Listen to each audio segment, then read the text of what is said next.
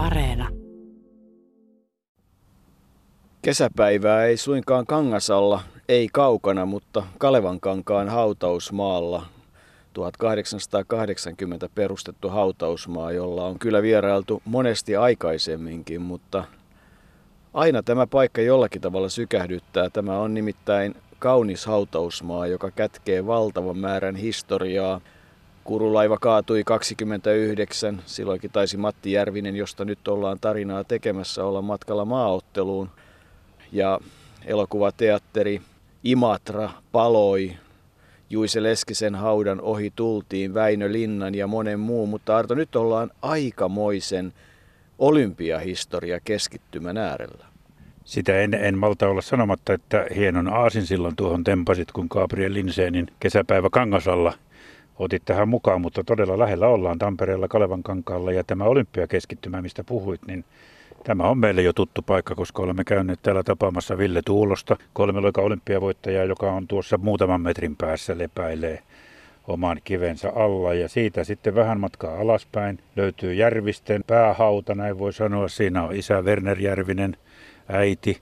Sitten on myös veljistä Yrjö ja Matti kuuluisin kaikista. Muutama metri alaspäin löytyy Akilesjärvinen ja sitten kun mennään tuonne Sankarihaudan puolelle, niin löytyy kivi tai muistokivi, jossa on Kalle Järvisen nimi. Hän ei siinä todellisuudessa ole haudattuna, mutta hänen muistonsa elää sen kautta. Niin ja tietysti onhan tämä aikamoinen urheilukeskittymä. Itse asiassa ihan lyhyen matkan päässä on Moisenkin urheiluvaikuttajan Kalle Kaiharin hauta ja kyllähän tietysti pieni matka taaksepäin, niin, niin saadaan aikaan hyvä urheilukysymys. Niin, siellähän lepää Ilveksen entinen jääkiekkomaalivahti, joka Jussi Linkosuo, joka todellakin oli maailmanmestari, ensimmäinen suomalainen jääkiekko, joka voitti maailmanmestaruuden. Tosi se tapahtui paljon ennen kuin Suomi voitti tuon jääkiekkoilun maailmanmestaruuden. Jussi oli kondiittorien maailmanmestari, mikä ei ole suinkaan mikään väheksyttävä suoritus. Ei, mutta nyt Arto on se riski olemassa, että kun tämä paikka kätkee näin paljon historiaa, me valehdamme vielä enemmän aiheen ulkopuolelle. Järvisistä on tarkoitus puhua erityisesti Matti Henrikki Järvisen urheilijaperheen Kuopuksen kautta, mutta ei Mattia ja hänen elämäänsä ja, ja vauhdikkaita vaiheitaan oikein ymmärrä, ellei sitten käy läpi koko perhettä. Ja perheen isä, nimenomaan konkreettisesti isä Järvinen, Verne Järvinen, syntyi 1870 ja kuoli 1941. Monien mukaan ensimmäinen suomalainen olympiavoittaja, mutta on siitä toinenkin näkökulma. Virallisesti hän ei enää ole. Hän saattoi olla vielä siihen aikaan, kun kansainvälinen olympiakomiteakin ja Suomessa ainakin pidettiin Ateenan välikisoja 1906 virallisina olympiakisoina, mutta sitten ne on julistettu epävirallisiksi. Ne eivät olleet olympiakisat, joten ensimmäinen suomalainen olympiavoittaja on Werner Beckman, ei Isä Järvinen, jonka voittoa antiikin kiekoheitossa silloin Atenassa 06 ei suinkaan pidä sitäkään väheksyä. Ei, ja kyllähän ensimmäinen Werner Järvinenkin yhdellä tavalla on, nimittäin hän on ensimmäinen yleisurheilun olympiamitalisti, ja se tapahtui nimenomaan 1908. Yksi kulta ja kolme pronssia hänelle kirjattiin, joten painiasta kehkeytyi moinen yleisurheilija. Matti määritteli hänet, että omituinen, mutta viisas mies tämä ylikonduktööri ja antiikin ihailija oli, mutta kyllä hänen kasvatusperiaatteissaan ruokaa, ryhtiä ja remmiä oli paljon sellaista, mikä nykypäivänä ehkä vähän kauhistuttaisi. Voi olla, että naapurit saattaisivat jonkunnäköisen valituksen antaa lastensuojeluviranomaisille siitä, kun Järvisen poikia marssitettiin, joskus alastikin juoksutettiin ympäriinsä ja marssitettiin todella sulkeisjärjestyksessä harjoituksiin ja harjoitukset eivät olleet mitään lasten leikkiä, vaan ne olivat totista totta antiikin ihanteiden mukaan. En tiedä, siinä meni aika monta kymmentä vuotta ennen kuin seuraava antiikin ihanoitsija Jouko Turkka teki teatterikoulussa vähän samantyyppistä toimintaa ja se sai aikaan jo paljon pahennusta. Siihen aikaan ei kuitenkaan media ollut niin samanlainen kuin nykyisin ja Isä Järvinen sai kaikessa rauhassa kasvattaa poikiaan, joista kaikista tuli aika kovia urheilijoita, mutta, mutta tuota myös aika värikkäitä elämäntaiteilijoita. Kyllä ja kyllähän se perhe, joka asui rautatieläisten talossa, Toralinnassa, kesäpaikka oli siellä Juupajoen Lyly Laulunmäessä, josta Isä Järvinen oli kotoisin. Kovaa harjoittelua, mylleröintiä, siis myllerin voimisteluoppaan mukaan tarkka ruokavalio, äkseerausta, tahdissa marssimista ja kyllä varmasti pikkupoikaa harmitti, kun isä vielä vanhoilla päivillä vuonna 2024 haaveili heittävänsä Pariisissa kiekkoa olympiakisoissa, heitteli satoja heittoja ja Mattipojan tehtävänä oli hakea kiekot takaisin ja tuoda ne isälle. Matti, joka oli syntynyt 1909, niin nuorukaisena joutui tällaista tekemään. No, Yrjö, Kalle, Akilles, Matti, olkoon heidän nimensä mitkä tahansa, niin ehkä näillä nimillä heidät parhaiten tunnetaan. Yrjö oli siis vanhin, myöhemmin sitten vaunutarkastaja ja, ja Keihään ensimmäinen mitallisti perheessä sai pronssia 24, lopetti myös silloin. Yrjö taisi kaikkein eniten hermostua isän toimintaan. Yrjö vanhimpana ilmeisesti niin kuin tajusi nopeimmin, että mistä on kysymys ja ryhtyi vähän protestoimaan, mutta yhtä kaikki hän oli kuitenkin ensimmäinen perheen SM-mitalistyö, joten Yrjöllä on niin kuin perheen historiassa aika merkittävä paikka. Seuraava veljeksistä oli sitten Kalle, joka, joka todettiinkin, että häntä ei ole haudattu tänne Kalevan kankaalle, vaan hänet on haudattu ihan eri paikkaan. Hän oli tietojen mukaan ravintoloitsija, alikersantti ja, ja kova kuulan työntäjä. Ja Paavo Nurmen 30-vuotispäivänä vuonna 1927 Kalle työnsi ensimmäisenä eurooppalaisena miehenä kuulaa yli 15 metriä, joka on tietysti siihen aikaan oli kova tulos ja vielä myöhemmin sitten Los Angelesin vuonna. Los Angelesissa Kalle ei oikein menestynyt, oli vasta 12 kuulan työnnössä, mutta työnsi kuitenkin syyskuun lopulla silloin 15.92, joka oli vain 28 sentin päässä silloisesta maailmanennätyksestä ja ei kukaan suomalainen ole niin lähellä maailmanennätystä kuulan työnnössä koskaan senkään jälkeen päässyt. Kalle Järvinen oli sitten toisaalta mies, jolle, jolle vähän tuo viihdekin maistui ja alkoholi maistui ja hänen loppunsa oli sitten aika, sanotaan suoraan, traaginen, ikävä.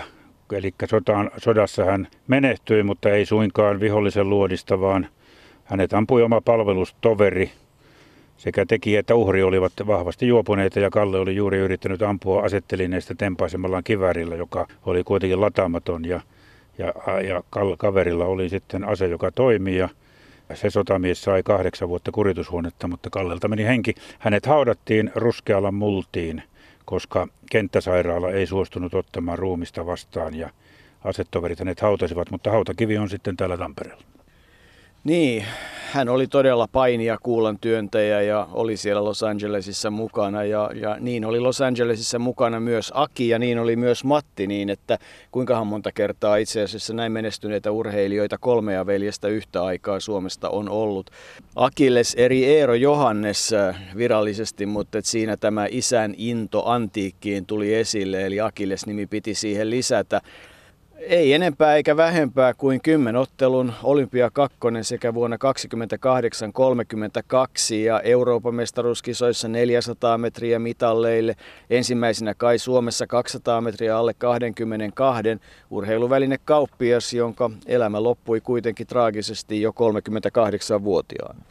Niin, hän joutui tavallaan tahtomattaan tuohon lentoonnettomuuteen. Oli kysymys oli koe lennosta pyrryharjoitushävittäjältä. Hän oli matkustajana. Ohjaajan oli määrä kokeilla koneen lentoominaisuuksia nimenomaan silloin, kun siinä on kaksi henkeä mukana. Ja Aki Järvinen oli silloin lentovarikolla töissä vuonna 1942 ja oli halunnut vapaaehtoisena lennolle ja päässyt, koska sillä ei ollut merkitystä, kuka siellä istui.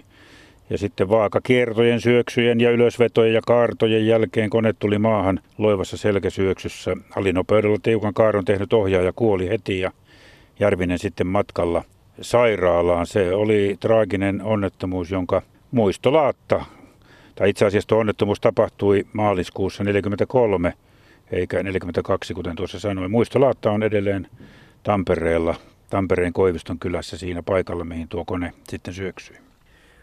Niin, että tarkkaan ottaen parin vuoden aikana perheen äiti Tyyrä Maria hautasi sekä miehensä Wernerin, joka kuoli 41, Kallen samana vuonna ja Akilleksen eli Akin Eero Johanneksen 43. Jäljellä olivat siis Yrjö jo urheilun lopettaneena ja Matti, jolle oikeastaan urheiluura myös oli loppunut, mutta hän vaikutti urheilussa pitkään. Matti oli syntynyt siis 18. helmikuuta 1909 ja nyt tänä kesänä 30 vuotta on hänen kuolemastaan 22. heinäkuuta. Veritulppa vei hänet Kivelän sairaalassa, hän kuoli ja Voitto Viro hänet siunasi Helsingin krematoriossa. Siihen väliin mahtuu sitten kyllä Matin elämässä tuon lapsuudenkin jälkeen varsinaisia vaiheita ja varsin paljon.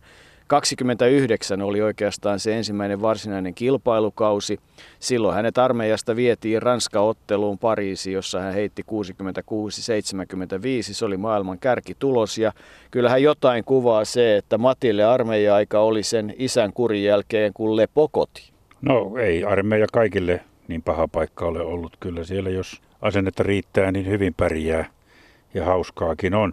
Mua harmittaa, kun Matti Järvisestä ryhdytään puhumaan enemmän se, että, että kun itse muutin Helsinkiin vuonna 1974 ja sitten, sitten olin aika paljon tuolla SVULn Topeliuksen kadun talossa. Ja Matti Järvinen kävi vanhoilla päivillään, hän asui urheilukadulla ja kävi joka päivä siellä syömässä ja, ja kertoi juttuja. Matti oli jutun kertoja ja, ja tuota, niitä sitten kuunneltiin, mutta harvinaisen vähän niitä on sitten jäänyt tuonne muistiin. Olisi pitänyt silloinkin ruveta rekisteröimään, koska ne kaikki olivat tuommoista suomalaista urheiluhistoriaa. Pitkän uranhan Matti teki nimenomaan Otahallin isännöitsijänä ja, ja muutenkin, mutta, mutta se nyt tässä niin kuin tulee ensimmäisenä mieleen. Hypättiin nyt vähän sieltä jo hänen urheiluajoiltaan tähän eläkevuosiin, mutta tapasin kuitenkin hänet monta kertaa ja mukava mies oli ja paljon tarinoita. Niin meinasin juuri sanoa, että kun sanoit, että ei olisi pitänyt kirjata niitä tarinoita, niin tuntuu siltä, että Matti Järvisestä tarinoita muutenkin riittää. Kuinka paljon niissä on totta, varmasti ainakin siteeksi. Se on ainakin totta, että hän oli ensimmäinen suomalainen, joka heitti yli 70 metriä Tämä tapahtui vuonna 30, kun 70.02 oli tulos ja sitten se tulosparannus oli aika moista Viipurissa, Tampereella, Vaasassa ja sitten Tukholmassa 72.38 tämä ruotsalaisen vinosilmäksi ja mongoliksi kiristetty Matti Järvinen heitti ensimmäisen epävirallisen tai virallisen maailmanennätyksen. Oli miten oli, hän paransi maailmanennätyssä kuudessa vuodessa kuusi metriä yhteensä kymmenen kertaa ja, ja kyllähän se kuvaa jotakin hänestä. No, sitten on se vuosi 30 ja, ja jollakin tavalla sen vuoden paras tulos 72-93 Viipurissa, mutta siitä alkaa sitten Mati elämässä semmoinen muutama vuoden mielenkiintoinen vaihe. Hän itse sanoo, että, että silloin taisi mennä jonkun verran päähän ja, ja hän viihtyi varsin hyvin, niin kuin lehdissä sanotaan, ei harvinainen vieras Helsingin huvipaikoilla. Elämä oli menossa raiteiltaan ja velkojat hakivat häntä muun muassa matkustuskieltoon. Hän pääsi sitten töihin Kerkkooseen urheilutarpeet Oycen, kauppaopiston ja viiden luokan lyseon jälkeen.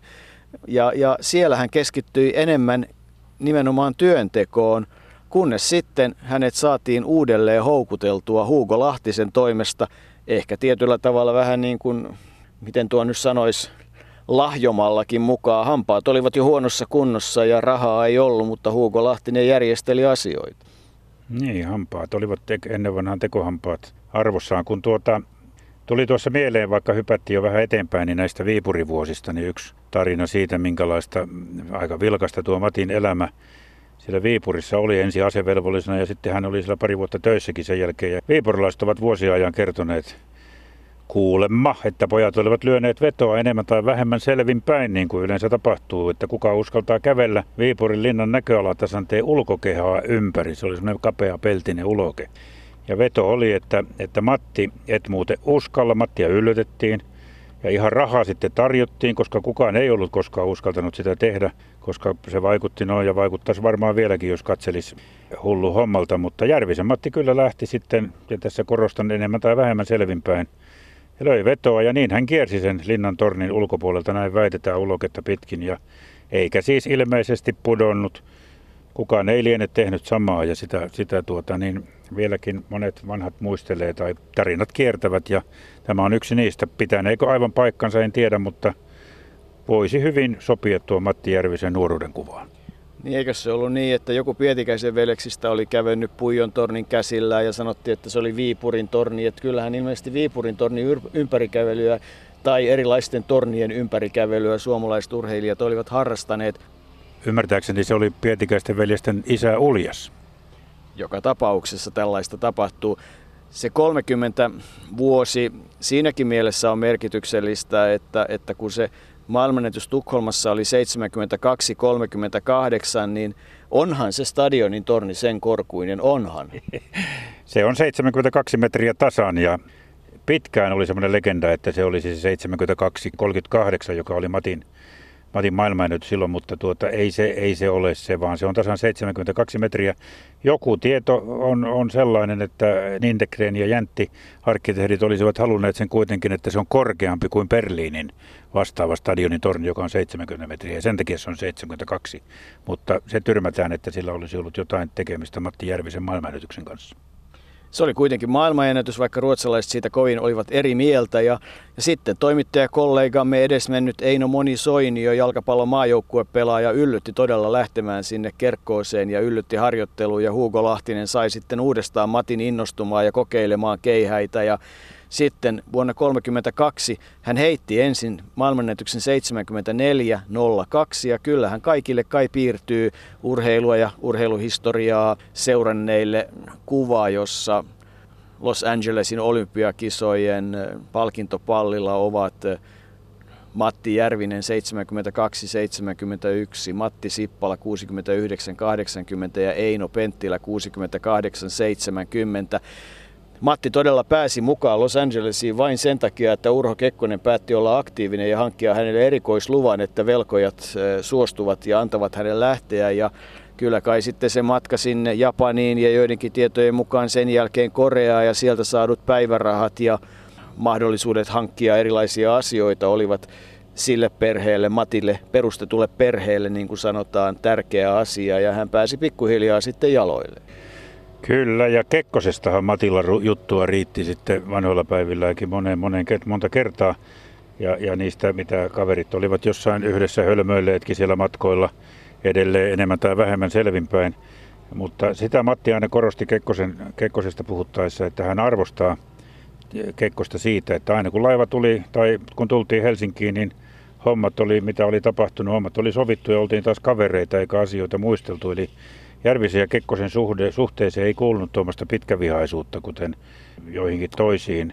Ja poliittisestihan he eivät olleet ehkä ihan samaa mieltä, mutta hyviä kavereita ja Matti oli mukana Berliinissäkin, mihin Kekkonen lähti tavoittelemaan paikkaa vuonna 1941 yleiseurooppalaisen urheilujärjestön johtajana. Silloin vielä Natsi-Saksa oli voimissaan ja sodan tulos tuntui erilaiselta silläkin matkalla vähän Kekkonen sitten kohteli Mattia kaltoin. Matti joutui asumaan, missä joutui ilman rahaa ja Kekkonen asui paremmissa, kirkkaammissa saleissa, mutta kaikki sovittiin ja, ja semmoinen tietynlainen viharakkaussuhde näiden kahden miehen välillä aina oli. Niin, vuonna 1932 siitä voidaan aloittaa tällainen tilastoosuus, nimittäin hän voitti 76 kilpailua putkeen vuoteen 1936 saakka. Vuonna 1933 syntyi maailmanennätys Mikkelissä 74-28, se parani Vaasassa ja Helsingissä sitten jo 76-10. Torinon EM-kilpailussa 34 parani jälleen maailmanennätys, nyt lukemiin 76-66. Matti Sippala oli Torinossa 34 kolmas ja lisää tilastoosuutta vuosina 29-34 Matti Järvinen kilpaili 140 kertaa ja hävisi vain neljästi. Vuosi 1935 äh, oli tavallaan välivuosi. Hän heitti silloin 74-68 ja sitten tullaan vuoteen 1936, jolloin järkyttävä suru Suomen kansalle kerrottiin Berliinistä, kun suomalaisista ei ollut, ei sitten mihinkään. Niin, se on tietysti aika hassua, kun ottaa huomioon, että Berliinin olympiakisojen keihäheitosta Suomeen tuli hopeaa ja pronssia. Eli Yrjö Nikkanen hopeaa ja Kalervo Toivonen pronssia. Matti jäi viidenneksi ja, ja, ja se tuota, koska Matti oli niin suosittu ja oli tietysti voittanut suurimman osan kilpailustaan, kuten juuri sanoit, niin sitten epäonnistui tämmöisessä tärkeässä kilpailussa. Hänestä olisi tullut Jonni Myyrän tapaan kaksinkertainen olympiavoittaja, mutta viidenneksi hän jäi ja vaikka Suomi sai hopeaa ja pronssia, niin se oli pettymys pettymys, mutta kyllä kai siitäkin sitten selvittiin. Matti ainakin selvisi siitä, koska voitti sitten kaksi vuotta myöhemmin taas Euroopan mestaruuden. Niin, Gerhard Stöck hän voitti tuloksella 71-84 ja Mattihan oli kesäkuussa heittänyt Heläintarhassa Helsingissä maailmanennätyksen 77-23. Sitten kerrottiin, että selkä venähti. No voi olla, että venähti, mutta kyllä Matti sitten myöhemmin itse sanoi, että kyllä hän silloin harjoitteli se 36 kesällä liian kovaa ja meni kerta kaikkiaan ihan totaaliseen juntturaan ja ja puhutaan ylikunnosta, mutta kaipa se ylirasitustila on se oikea määritelmä ja se Berliinin tulos 69-18. En tiedä kuinka monessa kilpailussa Matti on elämänsä aikana heittänyt huonommin, eli kyllä siinä kaikki meni sillä lailla pieleen ja kyllähän tietysti saksalaiset ilakoivat siitä Gerhard Stöckin oman pojan voitosta. Se oli tietysti Hitlerille Berliinissä tärkeä asia. Pariisissa 38, niin kuin sanoit, Euroopan mestaruus tuloksella 76-80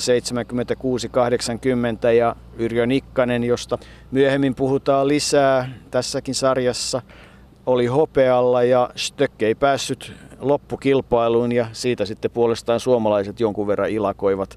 Puhutaan joka revanssista, mutta sitten tietysti sota vei vuosia ja, ja kyllähän Matti olisi varmasti 40, niin kuin moni suomalainen urheilija. Suomalainen urheilu oli silloin kovimmillaan, olisi ollut aika kova omissa kisoissa, joita ei koskaan ollut.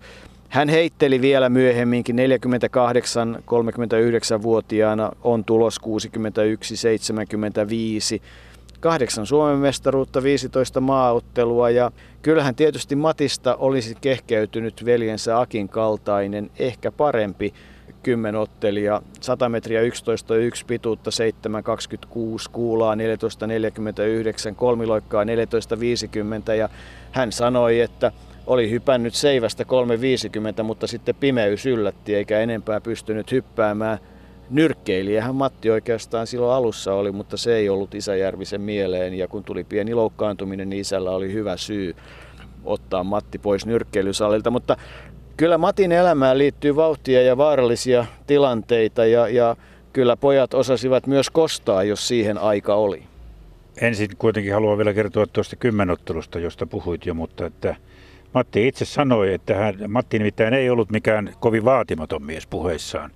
Hän itse sanoi, että hän olisi voinut yhden kesän harjoittelulla rikkoa Akin maailmanennätyksen kymmenottelussa, mutta ei sitten ryhtynyt siihen. Sanoi miettineensä sitä monesti, että treenaisi ja vetäisi joskus elokuussa kymmenottelun läpi, mutta oli kuitenkin riski aina seipäässä tai korkeudessa loukkaantua, joka vaatisi tuota, sitten saattaisi uhata hänen keihäs uransa ja kuitenkin siihenkin aikaan Matti sai keihäheitosta ihan kohtuullisen korvauksen, joten ei kannattanut ottaa suuria riskejä, mutta tuosta Kostosta kun puhuit, niin yksi tarina, tässä on sellainen vähän, vähän sotkuisempikin tarina, mutta tuota, se liittyy jollain tavalla myös siihen lapsuuteen, eli siihen Isäjärvisen kovaan kuriin, joka, joka pojille tuli, koska Matti itse kertoi, että jollain kisamatkalla oli joukkueen johtajana ollut joku everstiluutanti, jonka nimeä emme nyt tähän laita. Ja tämä everstiluutanti piti kauheita jöötä koko ajan ja siitähän eivät urheilijapojat oikein sitten pitäneet, eikä varsinkaan Matti Järvinen. Ja Tällä herralla oli, oli tietysti, kun everstiluutnantti oli, niin hienot ratsuväen saappaat, jotka hän aina nukkumaan mennessään laittoi huoneen ulkopuolelle ja palvelijan piti ne rasvata. Näinhän se oli tapana siihen aikaan. Niin kyllä Matti kertoi, että hän kävi kerran tyhjentämässä sinne vähän itseään sinne saappaisiin. Ja tuota aamulla, kun herra sitten oli laittanut saappaita jalkaansa, niin oli kuulemma ollut aika kova huuto. Niin ja kyse ei ollut tässä tilanteessa nestemäisestä tyhjennyksestä, vaan hiukan tukevammasta aineesta. Kukaan ei ole koskaan maailmassa hallinnut keihäänheiton hegemoniaa niin suvereenisesti ja niin kauan kuin Matti Järvinen. Mitä mieltä te, toimitusjohtaja Järvinen, olette nyt Pauli Nevalan tämänpäiväisestä voitokkaasta kultamitaliheitosta Tokion stadionilla? Minä tunnen samalla tavalla kuin jokainen tällä hetkellä Suomen kodissa. Minulta meni jauhot suuhun niin kuin monelta muulta – mutta tietysti erittäin miellyttävässä, miellyttävissä merkeissä. Minä sanoisin, että tämä tapahtui juuri Kreivin aikaa, tällainen voitto, ja on kovin tervetullut meidän nykyiseen yleisurheilumme depressiotilaan, sanoisin, ainakin sellaiselta minulta, minusta on tuntunut viime vuosina. Että tämä oli yllätys, yllätys, suurimmainen yllätys, ja, mutta kuitenkin sanoisin, että tällä hetkellä hyvin tervetullut ja meidän koko urheiluelämäämme pystyssä pitävä teko. Kyllä Matti Järviseen olennaisesti liittyy se, että hänen tapansa heittää ei välttämättä ole se, jota ihan sellaisenaan kannattaa kopioida. Se oli itse asiassa välttämättömyys, koska käsi vaurioitui 17-vuotiaana mielettömän harjoittelun seurauksena ja silloin piti kehittää tyyli, joka, jossa keihäs vietiin alas. Joku kai puhui jossain vaiheessa aliolan tyylistä tai jostain muusta. Oli miten oli, sillä keihäs lensi, niin kuin tiedetään, valtavan hienosti. Ja kyllähän Matti jo vuonna 1928 pyrki Amsterdamin olympiakisoihin, heitti jo noin 60 metriä, mutta ei koskaan sitten nimenomaan näiden loukkaantumisten kautta sinne päästy. Hänelle tarjottiin myös ammattilaisuraa, mutta liekö sitten se amatöörinä kuitenkin varmempi ottaa ne rahat pois, nimittäin hän itse aika lakonisesti hyvä kun oli suustaan, oli todennut, että niin, että en, en sitten ryhtynyt vuonna 1932, kun Los Angelesista tarjottiin siihen ammattilaisuuraan, koska en tiennyt, olisiko pitänyt heittää pituutta, tarkkuutta vai kenties teurastaa karjaa keihäällä, niin kuin hän itse sanoi. Eli kyllä Matti on kaikissa lausunnoissaan ja toimissaan ollut aikamoinen hän kirjoitti muutaman kirjankin. Ensimmäinen merkittävä tieni keihääheiton maailmanmestaruuteen 34 ja 1950 suomalainen keihääheittotaito ja, ja sitten vuonna 1969 hänestä tuli talousneuvos. Se on hyvä nousu kaverilta, jota Vouti ja muut jahtasivat varattomuuteen saakka 30-luvulla. Hänet ikuistettiin postimerkkiin 45 ja kyllähän se Porin urheilupuiston patsas, jonka Kyösti Kallion poika Kalervo on tehnyt hänen mallinsa mukaan. Että kyllä Mattia on arvostettu, mutta että kyllä hänellä sitten on tämmöistä kiistanalaistakin historiaa. Aika monet tuntuvat tietävän, että Matti piti poikaansa Petteriä. Hän taisi olla Otto poika niin nahjuksena ja oli jossain vaiheessa sanonut, että sillä on liian hyvä vaimo. Otan sen. Aika hurjaa historiaa, jota nyt ei ihan sellaisena voi todentaa, mutta tällaistakin meille on kerrottu. Minkälainen sattuma se lienee, että Matin vuonna 1933 ottama varsinainen vaimo oli etunimeltään Tyyrä. Ihan sama kuin oli isän vaimon etunimi oli Tyyrä, joka on aika harvinainen nimi, ehkä siihen aikaan ei ollut. Tyyrä Dagmar Sundström ja siinä, siinä suhteessa niin kuin isä ja pojan vaimot olivat samat, mutta tämä Tyyrä vaimo kuoli jo vuonna 1977 ja, ja tuota sen jälkeen sitten ehkä tapahtui sitä, mihin tuohon viittasit. Se oli sitä aikaa ja siitä nyt ei aivan varmaa dokumenttia ole jäänyt jäljellä, mutta – Matti Järvisestä maailman Matista on, on jäänyt ja elää varmaan pitkään vielä tarinoita. Hän oli värikäs persoona, jolle, jolle elämä, elämä antoi aika paljon, mutta jos kohta sitten vähän ottikin.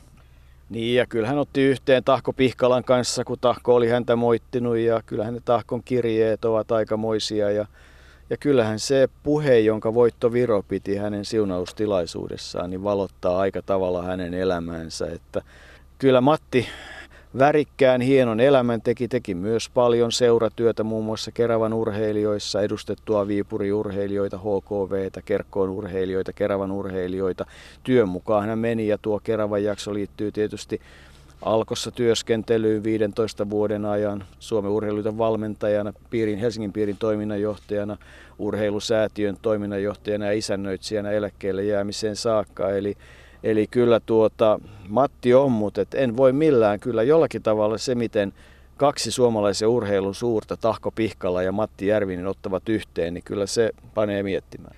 Niin se oli niin hauska tahko siinä. Mattia oli ensin syyttänyt vähän tuommoisesta alkoholin käytöstä ja, ja tupakan poltosta ja tämmöisestä ei raittiuteen liittyvistä käsitteistä. Ja se on pitkä juttu, mikä sitten silloisessa urheilu, ei urheilulehdessä, vaan urheilu nimisessä lehdessä julkaistiin ja tuota se kyllä aika hauskasti osoittaa, miten Matillakin oli tuo sana ja, ja idea hallussaan. Hän lopettaa juttunsa nimittäin vastineensa tahkolle sitten näin, että Kehoitan lopuksi urheilumme järjestömiehiä hankkimaan kilpailuja varten palkintoja, joista ei voi ryypätä. Minulla on kokoelmassani toista sataa hopeista ja tinaista ryyppymaljaa, yksikorvaisia tinaisia kolpakoita, 18 kappaletta, kaksi kristallista, viinaserviisiä ja kaksi viinikarahvia, kaikki vielä käyttämättöminä. Älä johdata meitä kiusaukseen, vaan päästä. Oikeastaan tuohon on aika hyvä päättää. Matti Järvinen oli sanavalmis kovan koulun käynyt, niin isän koulun kuin elämän koulun, mutta ehdottomasti eräs suomalaisen urheilun suurimpia nimiä ja kyllä Järvisen perheeseen taas täällä Tampereella on ollut mukava tutustua.